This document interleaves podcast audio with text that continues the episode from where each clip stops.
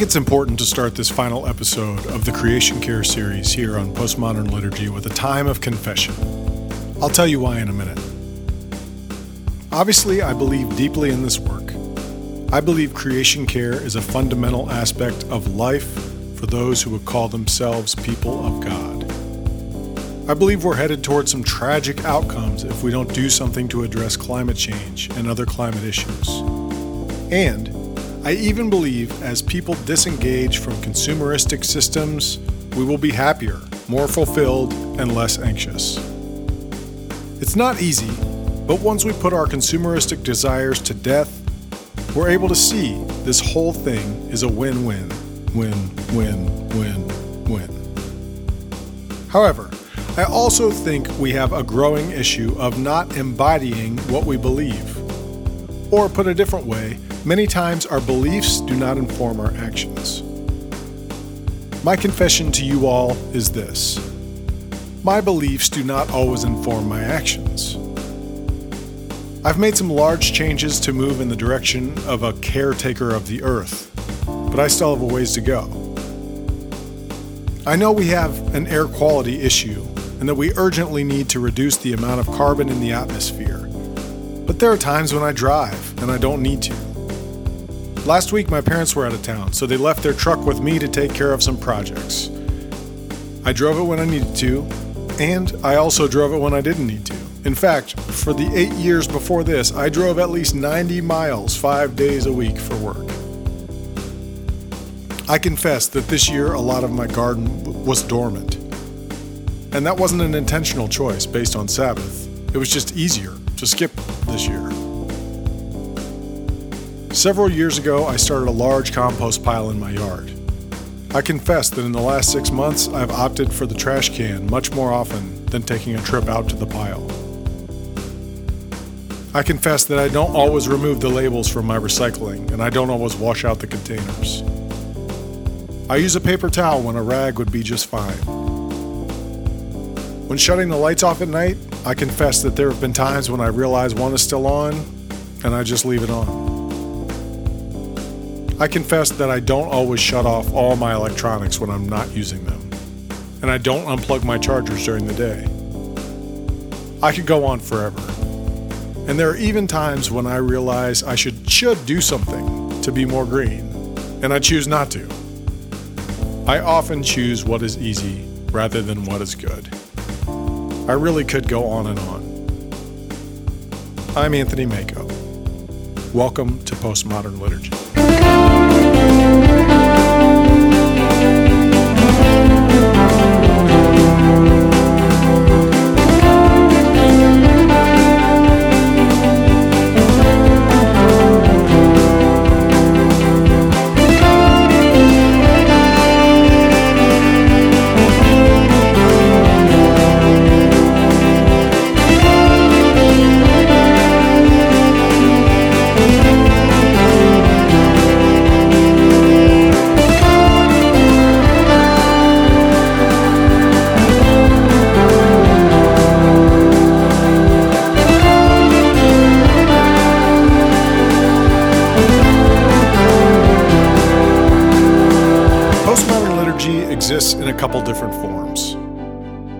Podcast is a chance to reflect on the weekly readings in the church calendar the week before they actually occur. So, this podcast comes out on Mondays and uses the readings for the following Sunday. Our distinctive is that we try to apply a variety of postmodern lenses, lenses to the text, especially offering a space for deconstruction and doubt. I also write and record all the music specifically for this podcast. You can engage in more material at postmodernliturgy.com. You can follow us on social media at Postmodern Liturgy on Facebook and Instagram, and at PM Liturgy on Twitter. And if you're so inclined, you can join our wonderful group of supporters on Patreon at patreon.com slash postmodernliturgy. Right now, we've taken a break from the weekly readings to do a series on creation care. This is the fifth and final episode in that series. If you haven't listened to the first four episodes, you really should stop and go back because we're following a pretty intentional trajectory. After this episode, I'm going to take a publishing week off and then return with the week before the Advent season begins.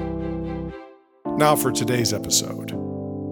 There are three specific reasons I confess these things to you today. The first is I think it's only responsible for me, as the person who has laid this info on so thick over the last five episodes, to make sure you know I've invested a ton of thinking, time, and action into this topic. But I'm nowhere near perfect. I'm not even near satisfactory. No one is perfect. But I have realized that this isn't about doing it perfectly. It is, as with most things, about managing the tension. The first step is probably admitting these issues exist. Step two is learning more about it. Step three is learning how to not let guilt keep you from doing anything. And step four is action. I confess to you today because it is helpful to admit your shortcomings. I'm not overcome with guilt. I'm not giving up. I'll just keep getting better. Reason number two that I confess today is because we are all in this together, and I wanted to be honest with myself and with you so that, if nothing else, you can be honest with yourself and with your community. Reason number three I confessed is to address two of the main reasons I have heard to not get involved in creation care or environmental issues. I often hear some things like this these Hollywood liberals are out there trying to tell us that climate change exists and want us to make changes to our lives while they drive huge SUVs, own several huge houses, and fly around in their private jets. Well, to this I say, we're talking about two different issues here. Number one, just because their actions don't meet the need, that doesn't mean the need doesn't exist. Number two, their actions have nothing to do with your actions or belief. It's really not that surprising that in one of the capitals of capitalism, people don't always embody their beliefs. A second common argument I hear related to creation care is something like, God will work it all out in the end. Or, if God is reconciling the earth, why does it matter what we do? Or, probably the most harmful, in the end, the earth will be destroyed and we'll be in heaven. I think there are a lot of ways that this episode addresses those two critiques. I didn't really develop it for that reason, but I do think it answers both, because today's episode is about two things trying to understand how the trajectory of Scripture relates to our care for the earth, and me offering several practical tips for people to practice creation care. Before we do anything else, let's dive into the readings this week.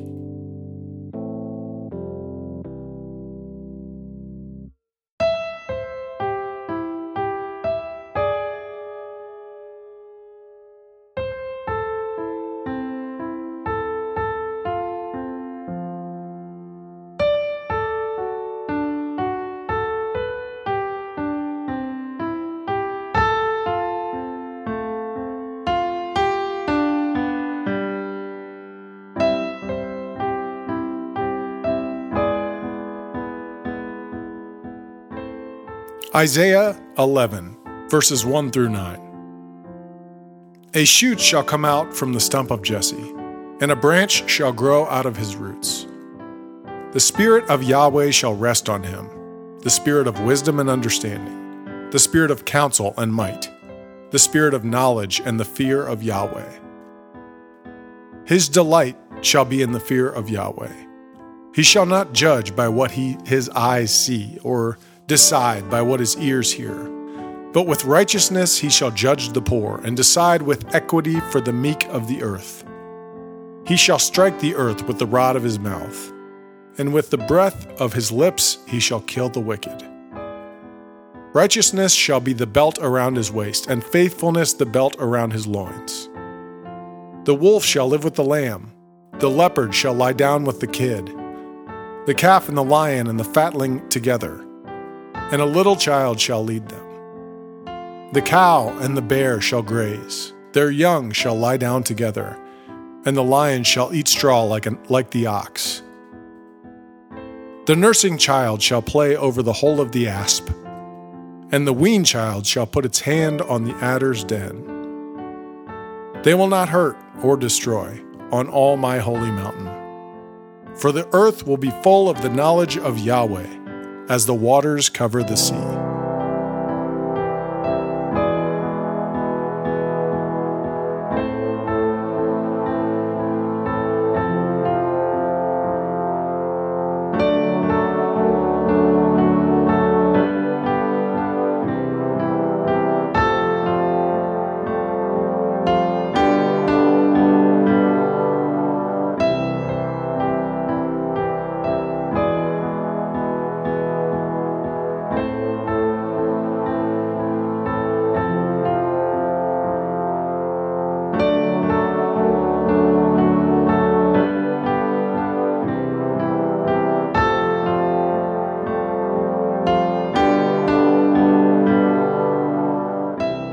Isaiah 65, verses 17 through 25.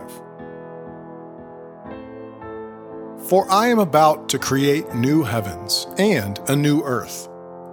The former things shall not be remembered or come to mind. But be glad and rejoice forever in what I am creating, for I am about to create Jerusalem as a joy, and its people as a delight. I will rejoice in Jerusalem and delight in my people. No more shall the sound of weeping be heard in it, or the cry of distress. No more shall there be in it an infant that lives but a few days, or an old person who does not live out a lifetime. For one who dies at a hundred years will be considered a youth, and one who falls short of a hundred will be considered accursed. They shall build houses and inhabit them. They shall plant vineyards and eat their fruit. They shall not build and another inhabit for they shall not plant and another eat. For like the days of a tree shall the days of my people be, and my chosen shall long enjoy the work of their hands. They shall not labor in vain, or bear children for calamity, for they shall be offspring blessed by Yahweh, and their descendants as well. Before they call, I will answer. While they are yet speaking, I will hear. The wolf and the lamb shall feed together the lion shall eat straw like the ox, but the serpent, its food shall be dust. They shall not hurt or destroy on all my holy mountain, says Yahweh.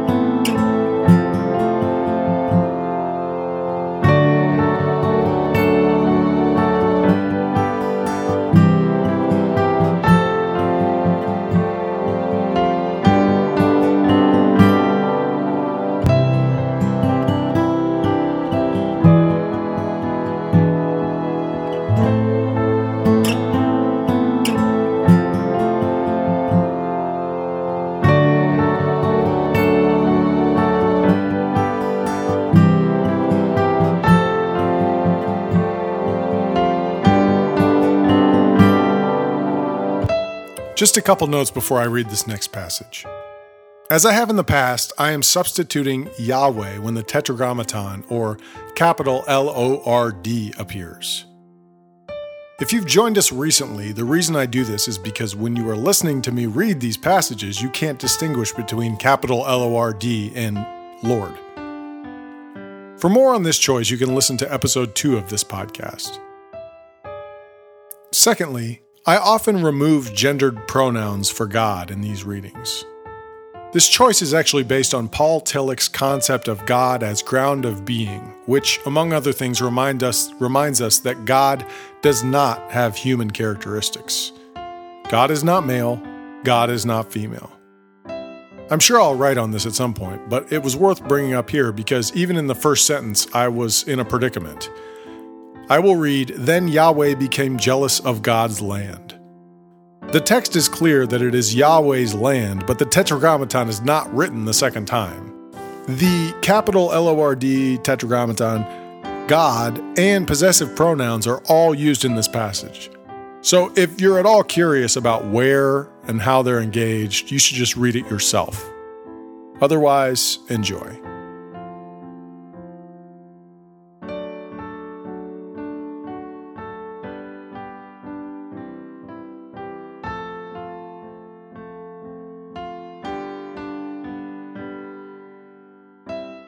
Joel chapter 2, verses 18 through 27. Then Yahweh became jealous for God's land and had pity on God's people. In response to God's people, Yahweh said, I'm sending you grain, wine, and oil, and you will be satisfied. And I will no more make you a mockery among the nations. I will remove the northern army far from you and drive it into a parched and desolate land its front into the eastern sea, and its rear into the western sea. Its stench and foul smell will rise up. Surely God has done great things. Do not fear, O soil. Be glad and rejoice, for Yahweh has done great things. Do not fear, you animals of the field, for the pastures of the wilderness are green. The tree bears its fruit. The fig tree and the vine give their full yield. O children of Zion, be glad and rejoice in Yahweh your God. For God has given the early rain for your vindication. God has poured down for you abundant rain, the earlier and the later rain, as before. The threshing floors shall be full of grain, the vats shall overflow with wine and oil. I will repay you for the years that the swarming locust has eaten, the hopper, the destroyer, and the cutter my great army which I sent against you. You shall eat in plenty and be satisfied, and praise the name of the Lord your God, who has dealt wondrously with you. And my people shall never again be put to shame. You shall know that I am in the midst of Israel, and that I, Yahweh, am your God, and there is no other, and my people shall never again be put to shame.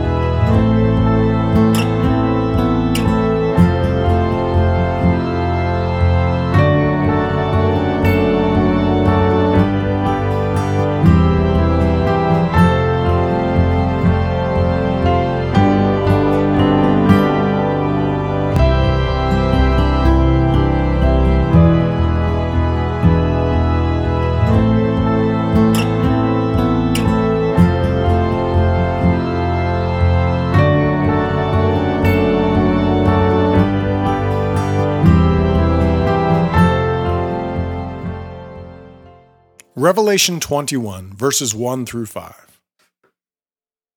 Then I saw a new heaven and a new earth, for the first heaven and the first earth had passed away, and the sea was no more.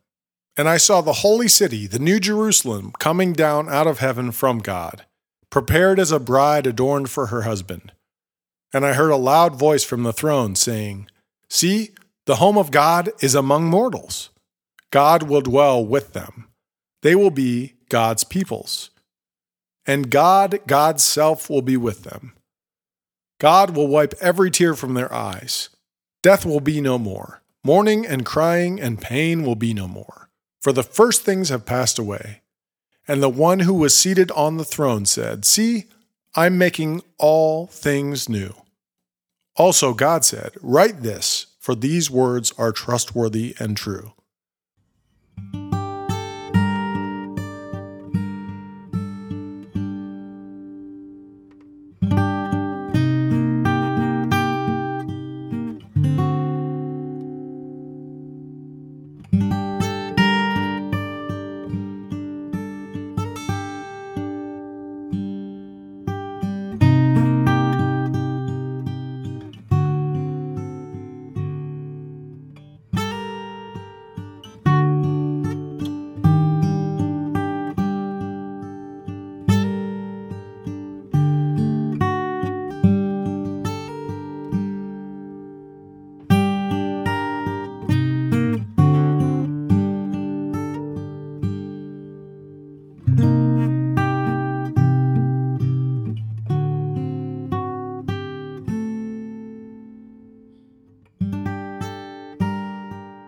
I want to start this reflection with a general observation because I just invoked three prophets and one revelation reading. We could talk forever about the similarities and differences between the prophets and revelation, but there's one thing in particular I think will be very helpful.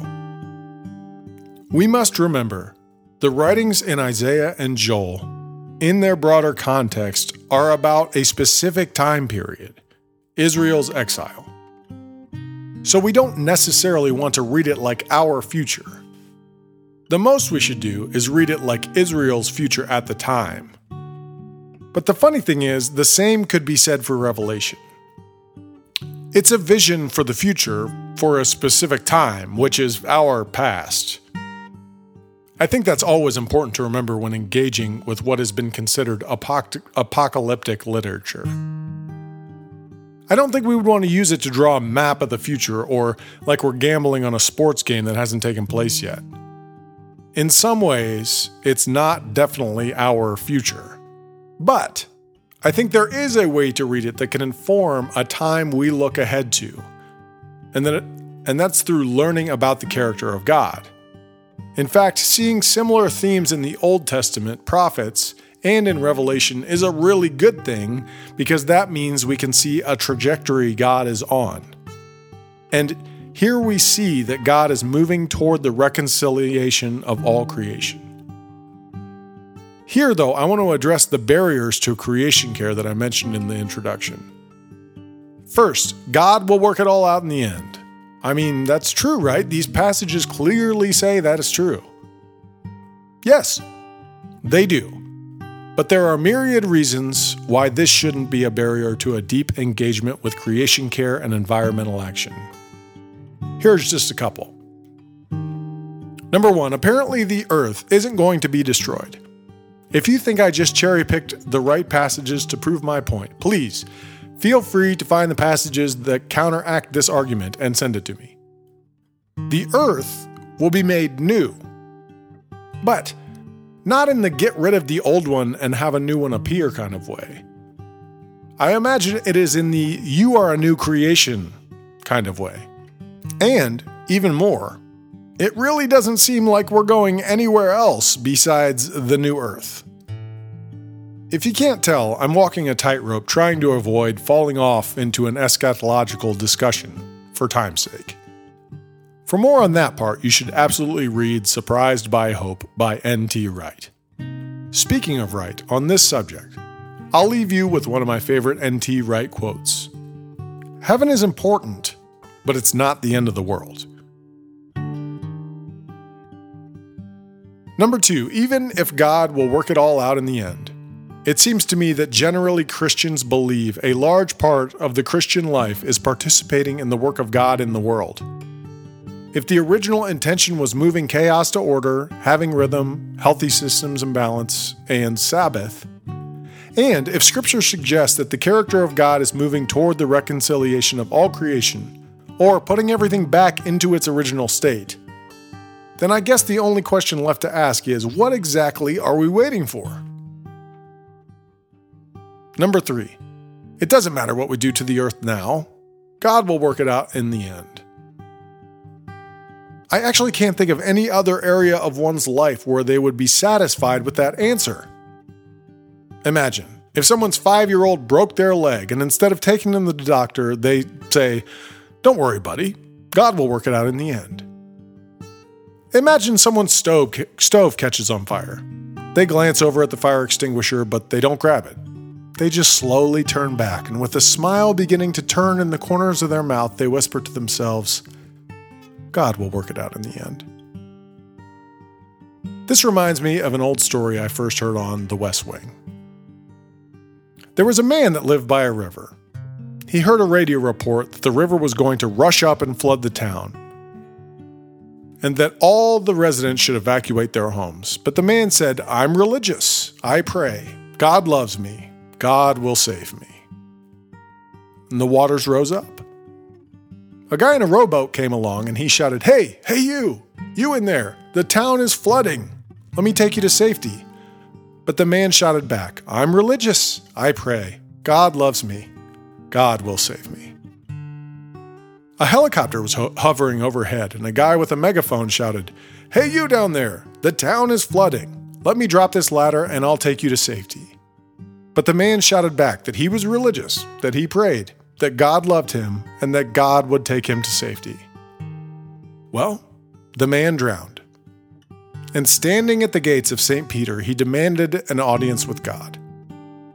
Lord, he said, I'm a religious man. I pray. I thought you loved me. Why did this happen? God said, I sent you a radio report, a helicopter, and a guy in a rowboat. What the hell are you doing here? God will not work it out in the end. God's trajectory, as we have seen in Scripture, is working toward the reconciliation of creation now. And the people of God are invited to work on it now also, not to sit idly by, and certainly not to work against it. As you can tell, I just continue to grow more and more passionate about this topic. But it's not because I think I'm right. It's actually because the more and more I experience of creation care, the more it feels freeing, restful, and just right. I'm not only talking about critical concerns for the whole world, I am talking about critical concerns for you and for me. We have been convinced that we are consumers. We are more than that. I'm not sure there's much else to say. There's really only one subject left. What do we do now?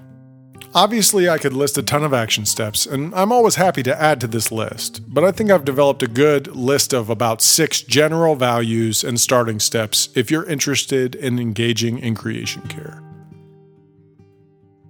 Number one, stop. I would just bring you back to everything we talked about last week. Just stop. Our consumeristic selves need to be put to death before we can do much more. Number two, get outside as often as possible. Go out where there's nothing to buy. Go out where things are not made by humans. Go out and experience natural systems and rhythms. Breathe and rest. You will learn more than I could ever share. You will feel more than I could ever manipulate. Number three, grow something.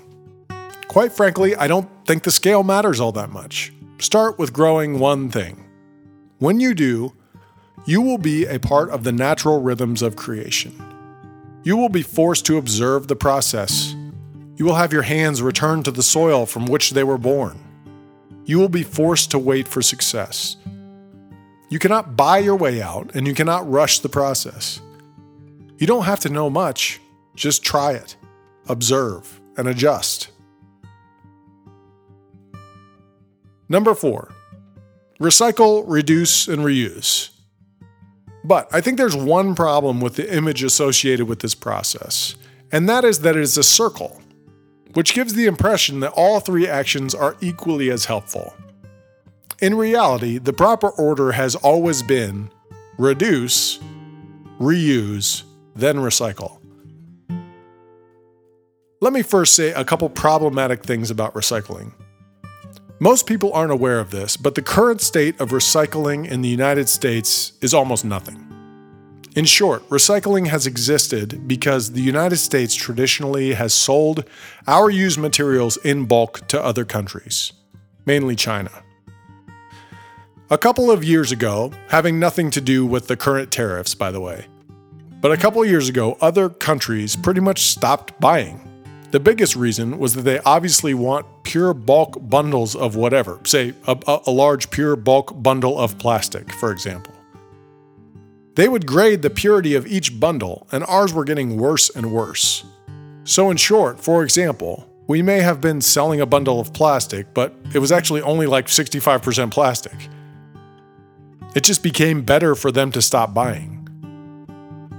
Generally speaking, it's great that Americans try to be mindful enough to recycle, but we're really bad at it. We don't sort, we don't separate lids from the bodies of things, we don't wash out containers. So then, what do they do with their rejected bulk load of recycling? They throw it in a landfill.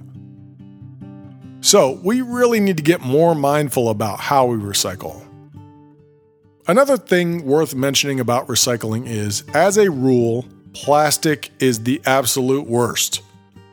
Even if it's recycled, it's the least efficient recycling process. It takes forever to break down. It's just the worst. If at all possible, go with any other option besides plastic. We also need to look at other options before recycling. Absolutely, the first step is reduce. Think about whether you actually need something before you buy it. The bottom line is that we don't need all the stuff we have. If there's something that you do feel you need, does it have to be new? Try reusing something. Tip number five compost. Perhaps out of anything I've done, as I've tried to bring more balance to my life, Composting has been one of the most informative and easiest. Composting reminds me that the earth has an incredible system in place to heal itself if we just get out of the way. Of course, you can dig really deep into composting, but to start, I like to just tell people you just need the right balance of carbon and nitrogen. For carbon, think browns, and for nitrogen, think greens. You'll probably have a higher supply of browns than greens, so when you need a nitrogen boost, just save all your grass clippings and throw them in the compost pile. Stir the pile on a regular basis, and after a period of time, you will have supercharged soil to use to grow stuff in. If you have room in your yard, I highly suggest you do it on your own so you can observe the process. If your neighbors, will get mad at you, there are a number of templates for building your own composter on the internet. If you can't do it on your own, I've seen several companies who have started composting in many different areas. Just look it up on the internet. Once you start composting, you can throw almost all your food waste in there and watch it disappear over time. Almost everything besides meat. And if you do a hot compost, you can actually even do meat, but you should look that up before you try it. Listen, if you reduce reuse, recycle, and compost, you will be amazed how much your landfill contribution decreases. Tip number six learn. I actually can't tell you the most urgent needs in your community. I often choose reducing carbon and reducing waste because they're issues that unite all of us no matter where you are.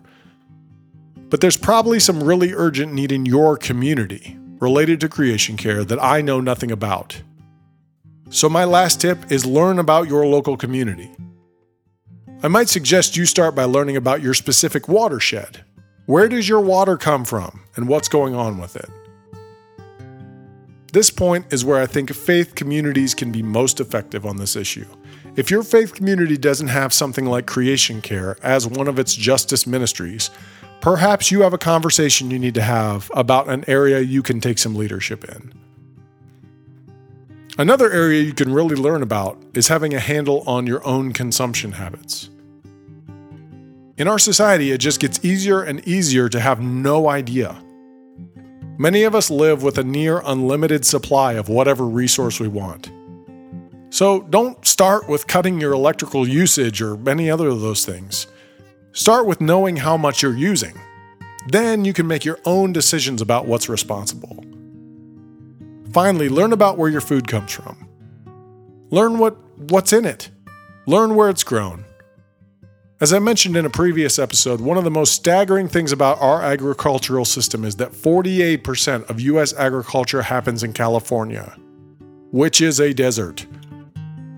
This means water has to come from somewhere else to make the crops grow. It also means that a ton of food has to be shipped a far distance to make it to you. Do you really need mangoes in January that bad? But that is what I've been talking about. For first world nations, the best first step in creation care is understanding that just because something is available, that doesn't mean we need it.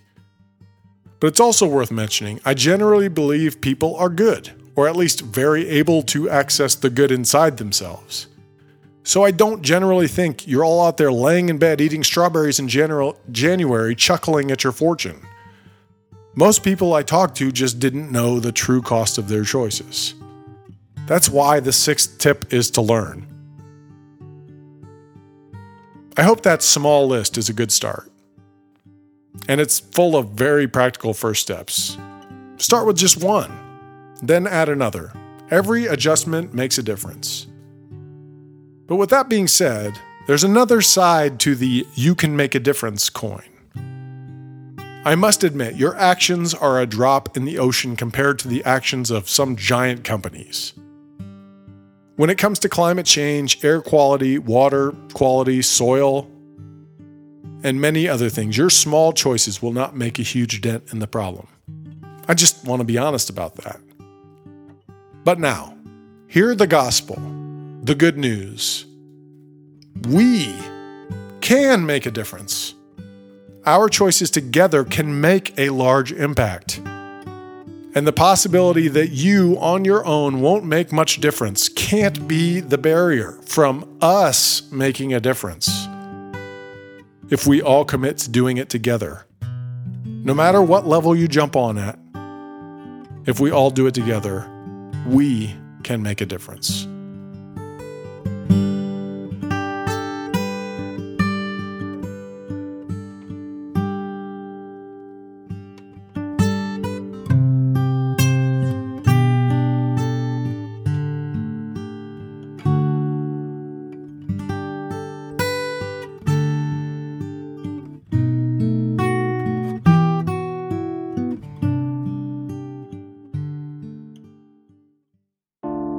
That brings us to the end of this episode and to the end of this series.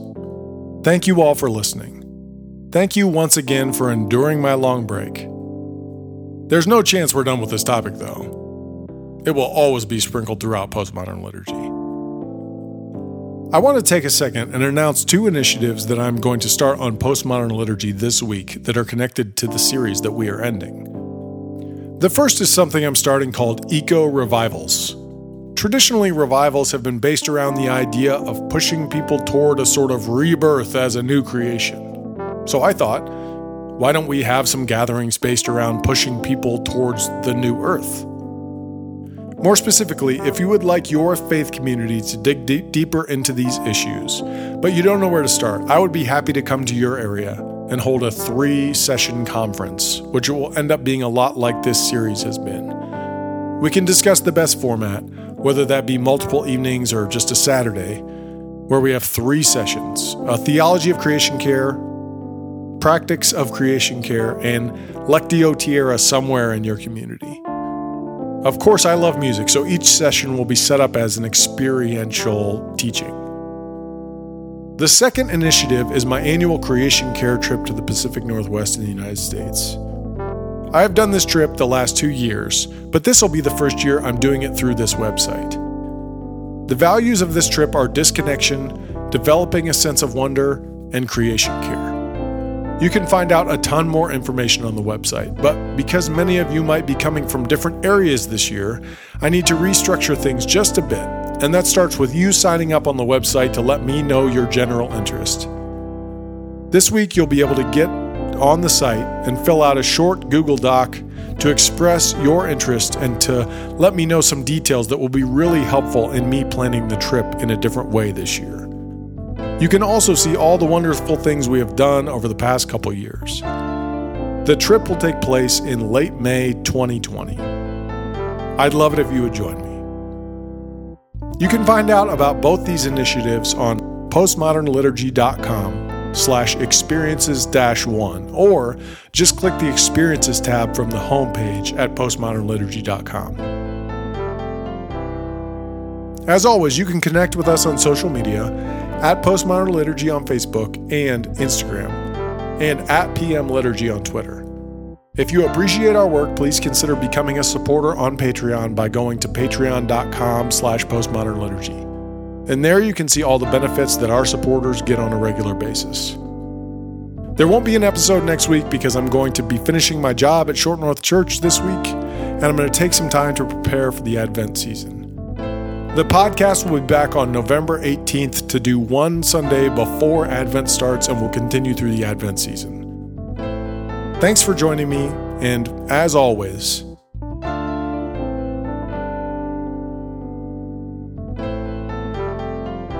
enjoy the tension.